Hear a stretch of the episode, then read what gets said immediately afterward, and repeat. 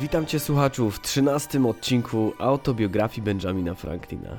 Już miałem się poddać z nagrywaniem odcinków, ale okazało się, że po dłuższym czasie odcinki zaczęły być coraz to bardziej słuchane. Bardzo mnie to zmotywowało do dalszej pracy i efektem tego jest ten odcinek. Zanim zaczniemy sobie czytać, jak zwykle już przypomnienie części 12. Benjamin doszedł do wniosku, iż największą przyjemność, jaką możemy zrobić Bogu, jest czynienie dobra drugiemu człowiekowi. Później Benjamin kontynuuje swoją ideę stworzenia partii wolnych i spokojnych, która ma za zadanie wspierać nowych członków oraz propagować te oszczędności i wolności od występku. Następnie opowiedział o swoim nowym wydawnictwie Alamanachu biednego Richarda, który zaskakująco uzyskał wielką popularność i sprzedawał się w dziesiątkach tysięcy w Stanach i nawet za granicą. Stwierdził, że nasze cnoty nie są trwałe, dopóki nie staną się nawykami. Namawiał również do nauki języków obcych. Krytykował tamtejsze programy nauczania, które najpierw uczyły trudnego języka łacińskiego. Polecał uczyć się najpierw języka francuskiego, później włoskiego, a na końcu hiszpańskiego, nawet nie kończąc nauki tych języków, bo przez to będzie już dużo łatwiej zrozumieć łacinę. Na sam koniec pochwalił się tym, iż został wybrany pisarzem zgromadzenia. A teraz zapraszam do kolejnego odcinka. W związku z tym bardzo przeszkadzał mi sprzeciw nowego członka, który był bardzo zamożny, wyedukowany, posiadał wiele zalet, które z czasem powinny zapewnić mu duże wpływy w zgromadzeniu, co rzeczywiście później miało miejsce. Nie chciałem jednak starać się o jego poparcie poprzez okazywanie mu wielkiego szacunku, tylko po pewnym czasie obrałem inną metodę. Wiedząc, że posiada on w swojej bibliotece pewną rzadką i ciekawą książkę, napisałem do niego notkę, w której wyraziłem moje pragnienie przejrzenia jej i prośbę o wypożyczenie tej książki na kilka dni. Przysłał mi ją natychmiast, a ja po tygodniu mu ją zwróciłem z kolejną notką, w której wyraziłem swoje podziękowania. Kiedy ponownie spotkaliśmy się w zgromadzeniu, odezwał się do mnie bardzo uprzejmie, czego nigdy wcześniej nie robił. Od tego czasu zawsze okazywał gotowość do pomocy mi w każdej sytuacji, więc staliśmy się przyjaciółmi, a nasza przyjaźń trwała aż do jego śmierci. To jest kolejny przykład prawdy zawartej w starej maksymie, której się kiedyś nauczyłem. Ten, kto raz ci uczyni przysługę, będzie bardziej skory do kolejnej niż ten, któremu ty pomogłeś. Pokazuje to także, jak bardzo opłacalne jest poniechanie wrogości zamiast podsycania jej, oddawanie jej i ciągłe nią życie. W 1737 roku pułkownik Spotswood, późniejszy gubernator Virginii, a ówczesny poczmistrz generalny, będąc niezadowolonym z postępowania swojego zastępcy w Filadelfii, ze względu na zaniedbania spraw i niedokładności w księgach, odebrał mu stanowisko i zaoferował je mnie. Zaakceptowałem je od razu i znalazłem je bardzo użytecznym dla mnie. Pomimo tego, że pensja nie była duża, ułatwiało mi to znacznie korespondencję, która wpływała na ulepszanie mojej gazety, zwiększała liczbę sprzedawanych kopii oraz ilość zamieszczanych ogłoszeń, co zwiększało znacznie moje dochody. Gazeta mojego starego przeciwnika proporcjonalnie straciła na znaczeniu czym zadowoliłem się, nie odpłacając mu tym samym za jego blokowanie, gdy był poczmistrzem, przewożenia mojej korespondencji przez pocztylionów. Ucierpiał on i tak z powodu zaniedbań w stosownych rachunkach. Wspominam o tym jako o lekcji dla młodych ludzi, którzy mogą być zatrudnieni przy prowadzeniu spraw innych osób, że zawsze trzeba prowadzić dokładnie rozliczenia i składać raporty ze swojej działalności z wielką dokładnością i punktualnością. Jest to najlepszą rekomendacją ze wszystkich do zajmowania nowych stanowisk i rozszerzania swoich interesów. Zacząłem wtedy kierować swoje myśli po trochu w stronę spraw publicznych zaczynając jednak od spraw drobnych. Straż Miejska była jedną z pierwszych rzeczy, która według mnie wymagały poprawy. Była ona zarządzana kolejno przez konstabli z poszczególnych dzielnic. Uprzedzali oni pewną grupę gospodarzy, że będą oni towarzyszyć mu danej nocy. Ci, którzy nie chcieli być nigdy wyznaczani, płacili 6 szylingów rocznie za bycie zwolnionym. W zamierzeniu była to suma przeznaczona na wynajęcie kogoś na miejsce zwolnionego, ale w rzeczywistości była ona zbyt duża jak na ten cel i stanowiła źródło zarobku konstabla. Wynajdował on za niewielką ilość trunku jakiegoś obdartusa, z którym porządny gospodarz nie chciałby mieć nic do czynienia. Samo nocne stróżowanie było często porzucane na rzecz raczenia się trunkami. Napisałem więc rozprawę do przeczytania w klubie Junto, przedstawiającą wszystkie te nieprawidłowości, skupiając się szczególnie na sześcioszylingowym podatku na rzecz konstabla, rozważając w niej sytuację tych, co go płacili, zarówno biednej wdowy, której cały majątek do pilnowania nie przekraczał 50 funtów i płacącego dokładnie tyle samo najbogatszego kupca, który posiadał majątek wart tysiące funtów w towarach zgromadzonych w sklepie. Zaproponowałem więc bardziej efektywną straż, zatrudniającą odpowiednich ludzi do stałej służby oraz równiejszy sposób składania się na tę opłatę, pobieraną w zależności od posiadanego majątku. Pomysł ten, zaaprobowany przez Junto, został przedstawiony innym klubom tak, aby wydawał się w nich zrodzony. Nie został on wykonany natychmiast, jednak przygotował on umysły wszystkich na zmiany i przetarł drogę do jego przyjęcia na kilka lat później, gdy członkowie naszych klubów osiągnęli większe wpływy w naszym społeczeństwie. Mniej więcej w tym czasie napisałem także rozprawkę, najpierw do przeczytania w Junto, ale później została ona także wydrukowana. O różnych wypadkach i nieostrożnościach doprowadzających do powstania pożarów domów, z propozycjami jak ich uniknąć. Została ona określona jako bardzo użyteczna i zapoczątkowała ona powstanie projektu zorganizowania grupy do szybkiej walki z pożarami oraz pomocy w przenoszeniu i zabezpieczaniu zagrożonych dóbr. Znalazło się około 30 osób do tego stowarzyszenia. Nasza umowa obligowała każdego członka do utrzymywania w stałym porządku i gotowości do użytku pewnej ilości worów skórzanych oraz mocnych toreb i koszy do pakowania i transportowania dóbr, które miały zostać dostarczone na miejsce każdego pożaru. A także zgodziliśmy się na comiesięczne spotkania i spędzenie jednego wieczoru razem, aby wyrazić i przedyskutować pomysły, które przychodziły nam do głowy w związku z tematem pożarów, a które mogły być użyteczne w takich przypadkach. Użyteczność tej instytucji okazała się olbrzymia. Zgłosiło się także znacznie więcej chętnych niż było to potrzebne, więc doradziliśmy im założyć drugą drużynę, co zostało uczynione. I tak poszło już dalej. Tworzono jedną drużynę po drugiej, aż było ich tak dużo, że należeli do nich prawie wszyscy mężczyźni posiadający jakąś nieruchomość. Gdy to piszę, minęło już 50 lat od ustanowienia pierwszej drużyny, którą nazwałem Związkową Kompanią Ogniową, a która przetrwała i ciągle wspaniale działa. Chociaż wszyscy jej pierwotni członkowie, oprócz mnie i jeszcze jednego starszego ode mnie o rok, już nie żyją. Nieduże opłaty wznoszone przez członków za nieobecność na comiesięcznych spotkaniach zostały użyte do nabycia wozów strażackich, drabin, bosaków i tym podobnych, bardzo użytecznych dla każdej drużyny rzeczy. Uważam, że nie ma na świecie miasta lepiej przygotowanego do powstrzymywania pożarów. Co więcej, od czasu powstania tej instytucji miasto nigdy nie straciło w pożarze więcej niż jednego albo dwóch domów, a wiele pożarów zostało stłumionych, zanim zniszczyły nawet pół domu.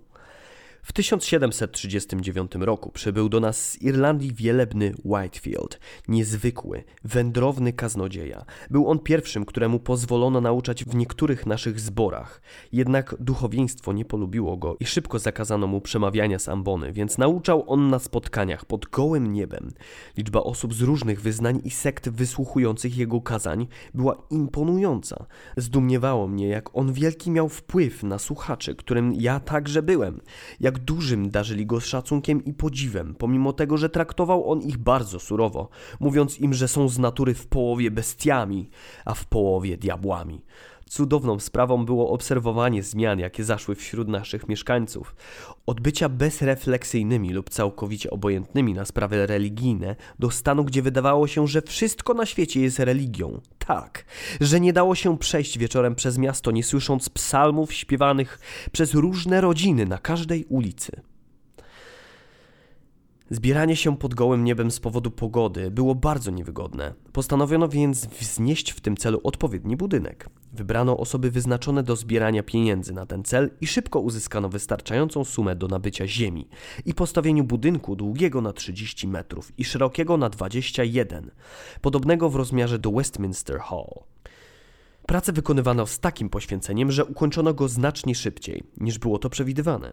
Zarówno ziemia, jak i budynek zostały przekazane w zarząd powierniczy, aby mógł z niego korzystać każdy kaznodzieja, niezależnie od wyznania, chcący przemówić do mieszkańców Filadelfii. Budynek nie miał żadnego konkretnego wyznania, tak że nawet gdyby Mufiti z Konstantynopola wysłał misjonarza mającego nas nauczać islamu, znalazłby on do tego odpowiednie miejsce.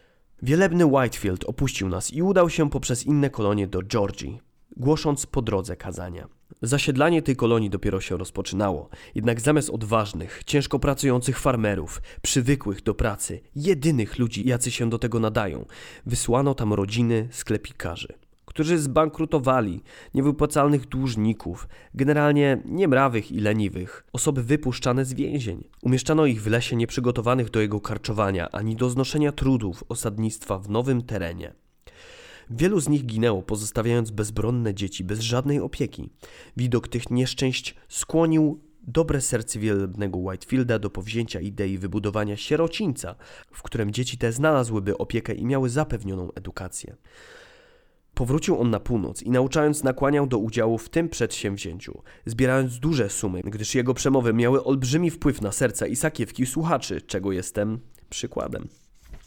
Nie sprzeciwiałem się samemu przedsięwzięciu, jednak w Georgii brakowało materiałów budowlanych i pracowników, a propozycja wysłania ich tam z Filadelfii była bardzo kosztowna, więc pomyślałem, że lepiej będzie wybudować ten dom tutaj i sprowadzić do niego dzieci. Doradzałem takie rozwiązanie, jednak Wielebny był bardzo przywiązany do swojego pierwotnego planu i odrzucił mój pomysł, więc ja odmówiłem mojego udziału. Niedługo potem byłem obecny na jednym z jego kazań i widząc, że na koniec spotkania odbędzie się zbiórka, postanowiłem sobie w duchu, że nic on ode mnie nie dostanie. Miałem w kieszeni sporo miedziaków, trzy lub cztery srebrne dolary oraz pięć pistoli w złocie. W miarę jednak słuchania zacząłem mięknąć i postanowiłem ofiarować miedziaki. Jednak kolejne słowa Wielebnego wywołały u mnie falę wstydu i postanowiłem ofiarować także srebrne monety. Jednak Zakończył on swoje przemówienie tak pięknie, że opróżniłem na tackę do zbiórki całe moje kieszenie, łącznie ze złotymi monetami. Na tym kazaniu był także jeden z członków naszego klubu, który mając podobne do mnie poglądy na temat budowy sierocińca z Georgii i przypuszczając, że odbędzie się zbiórka, na wszelki wypadek opróżnił swoje kieszenie przed wyjściem z domu. Jednak przed zakończeniem kazania poczuł taką chęć przyłączenia się do zbiórki, że zwrócił się do stojącego obok sąsiada, aby pożyczyć na ten cel trochę pieniędzy. Jednak prośba ta została skierowana chyba do jedynego człowieka, który w swojej stanowczości nie dał się wzruszyć kaznodziei. Jego odpowiedź brzmiała: W każdym innym czasie, przyjacielu Hopkinson, pożyczyć chętnie, ale nie teraz, gdyż to wygląda na rzecz zupełnie pozbawioną sensu. Niektórzy przeciwnicy wielebnego Whitefielda posuwali się do utrzymywania, że zebrane pieniądze wykorzystuje on na swoje prywatne cele. Ja jednak, będąc z nim blisko zaprzyjaźnionym, byłem zatrudniony przy drukowaniu jego kazań, dzienników i tym podobnych rzeczy, nie miałem ku temu nigdy najmniejszych podejrzeń i do dziś uważam, że w całym swoim postępowaniu był on całkowicie uczciwym człowiekiem. Myślę, że moja opinia o nim ma o tyle większą wartość, że nie mieliśmy między sobą żadnej więzi religijnej. W rzeczywistości on czasami modlił się o moje nawrócenie, jednak nigdy nie wystąpiły żadne oznaki, że jego modlitwy zostały wysłuchane. Nasza przyjaźń była całkowicie pozbawiona podkładu religijnego, była jednak szczera i trwała aż do jego śmierci. Następny przykład pokaże, jak wyglądały stosunki między nami. Pewnego razu przybywszy z Anglii do Bostonu, napisał on do mnie, że wkrótce odwiedzi Filadelfię, ale nie wie, gdzie się tam ma zatrzymać, gdyż jego przyjaciel i gospodarz, pan Benezet, przeniósł się do Germantown. Moja odpowiedź brzmiała: Znasz mój dom. Jeśli jesteś w stanie znieść moje ubogie urządzenie, będziesz u mnie z całego serca serdecznie przyjęty. Odpowiedział mi, że jeśli czynię takie szczodre oferty na chwałę Bożą, to na pewno nie ominą mnie nagrody. Ja odparłem mu: Nie bądź zawiedziony, ja nie czynię tego na chwałę Bożą, tylko twoją własną. Pewien nasz wspólny znajomy zauważył kiedyś żartobliwie, że wiedząc o zwyczaju świętych, którzy, gdy otrzymywali jakąkolwiek przysługę, przerzucali obowiązek odpłat ze swoich barków na niebiosa. Ja postępuję odwrotnie i sprowadzam ten obowiązek na ziemię. Ostatni raz, gdy widziałem się z Whitefieldem, to było w Londynie, gdzie konsultował ze mną sprawy swojego sierocińca i stosowność projektu założenia szkoły średniej. Miał on silny, czysty głos i wymawiał słowa oraz zdania tak dokładnie, że można go było usłyszeć i zrozumieć nawet z dużej odległości. Zwłaszcza, że jego słuchacze, jakakolwiek byłaby ich liczba, zachowywali zupełną ciszę. Pewnego wieczora nauczał on stojąc na szczycie schodów wiodących do budynku sądu w połowie Market Street, po zachodniej stronie Second Street, które krzyżują się pod kątem prostym. Obie ulice wypełnione były słuchaczami na sporej długości. Byłem pośród najdalej stojących osób na Market Street i będąc bardzo ciekawym, jak daleko było go słychać, oddalałem się ulicą w stronę rzeki i sprawdziłem, że słychać go było prawie do Front Street, zanim nie zagłuszyły go odgłosy ulicy. Wyobrażając sobie półkole, w którym moja przebyta odległość byłaby promieniem i wypełniając go ludźmi, z których na każdego wypadały dwie stopy kwadratowe przestrzeni, obliczyłem maksymalną możliwą liczbę jego słuchaczy na 30 tysięcy osób. To przekonało mnie do relacji gazet mówiących o nauczaniu przez niego na polu 25 tysięcy ludzi i do starożytnych historii o generałach przemawiających do całych armii, w które to czasami powątpiewałem. Słuchając go często łatwo odróżniałem kazania nowo ułożone od tych wygłaszanych już wielokrotnie podczas swoich podróży. Wygłaszanie tych drugich było tak dopracowane na skutek wielokrotnego ich powtarzania, że każdy akcent, każda emfaza i modulacja głosu były idealnie dobrane i wypowiedziane tak, że nawet ci niezainteresowani tematem odczuwali przyjemność ze słuchania, podobną do odbioru wspaniałej muzyki. Jest to pewna przewaga kaznodziejów wędrownych nad osiadłymi, gdyż ci drudzy nie mają tyle okazji do doskonalenia jednej przemowy. Pisanie i drukowanie przez Wielebnego pewnych materiałów od czasu do czasu stanowiło pewne ułatwienie dla jego wrogów. Niezręczne sformułowania, czy nawet błędne opinie wygłoszone na kazaniu mogą zostać później wyjaśnione lub doprecyzowane poprzez dopowiedzenie czegoś lub nawet zaprzeczenie. Jednak litera scriptamane czyli słowo zapisane pozostaje. Krytycy bardzo ostro atakowali jego z ewidentnym celem zahamowania wzrostu jego popularności i obniżenia liczby jego zwolenników. Moim więc zdaniem, gdyby nigdy niczego nie napisał, zostawiłby on po sobie znacznie liczniejszą grupę wiernych, a jego reputacja mogłaby wzrastać dalej, nawet po jego śmierci, gdyby nie było niczego zapisanego, co mogłoby zostać skrytykowane i zostać powiązane z wadami w jego charakterze.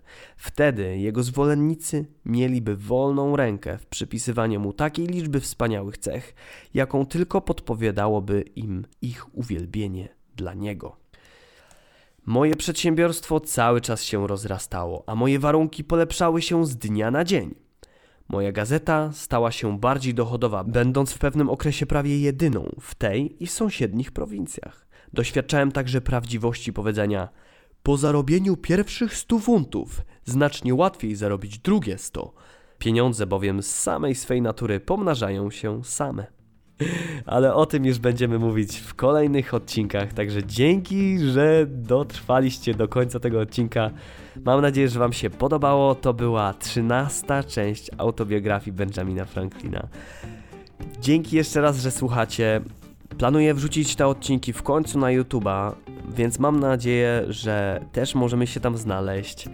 E, ale to już wkrótce, nie będę nic tam spoilował, także myślę, że będziemy widzieć się dopiero w następnej, czternastej części autobiografii Benjamina Franklina.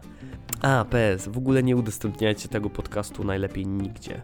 Najlepiej będzie, kiedy po prostu wyślecie odpowiedni odcinek, który najbardziej Wam się podobał, osobie, której myślicie, że też się spodoba. Myślę, że w ten sposób zadbamy o e, najlepszą, najlepszą jakość również słuchaczy, właśnie takich zainteresowanych. Tak samo jak na przykład klub Junto, czy różne inne kluby. Dobra, dzięki z mojej strony to wszystko. Trzymajcie się i do 14 części. Pa.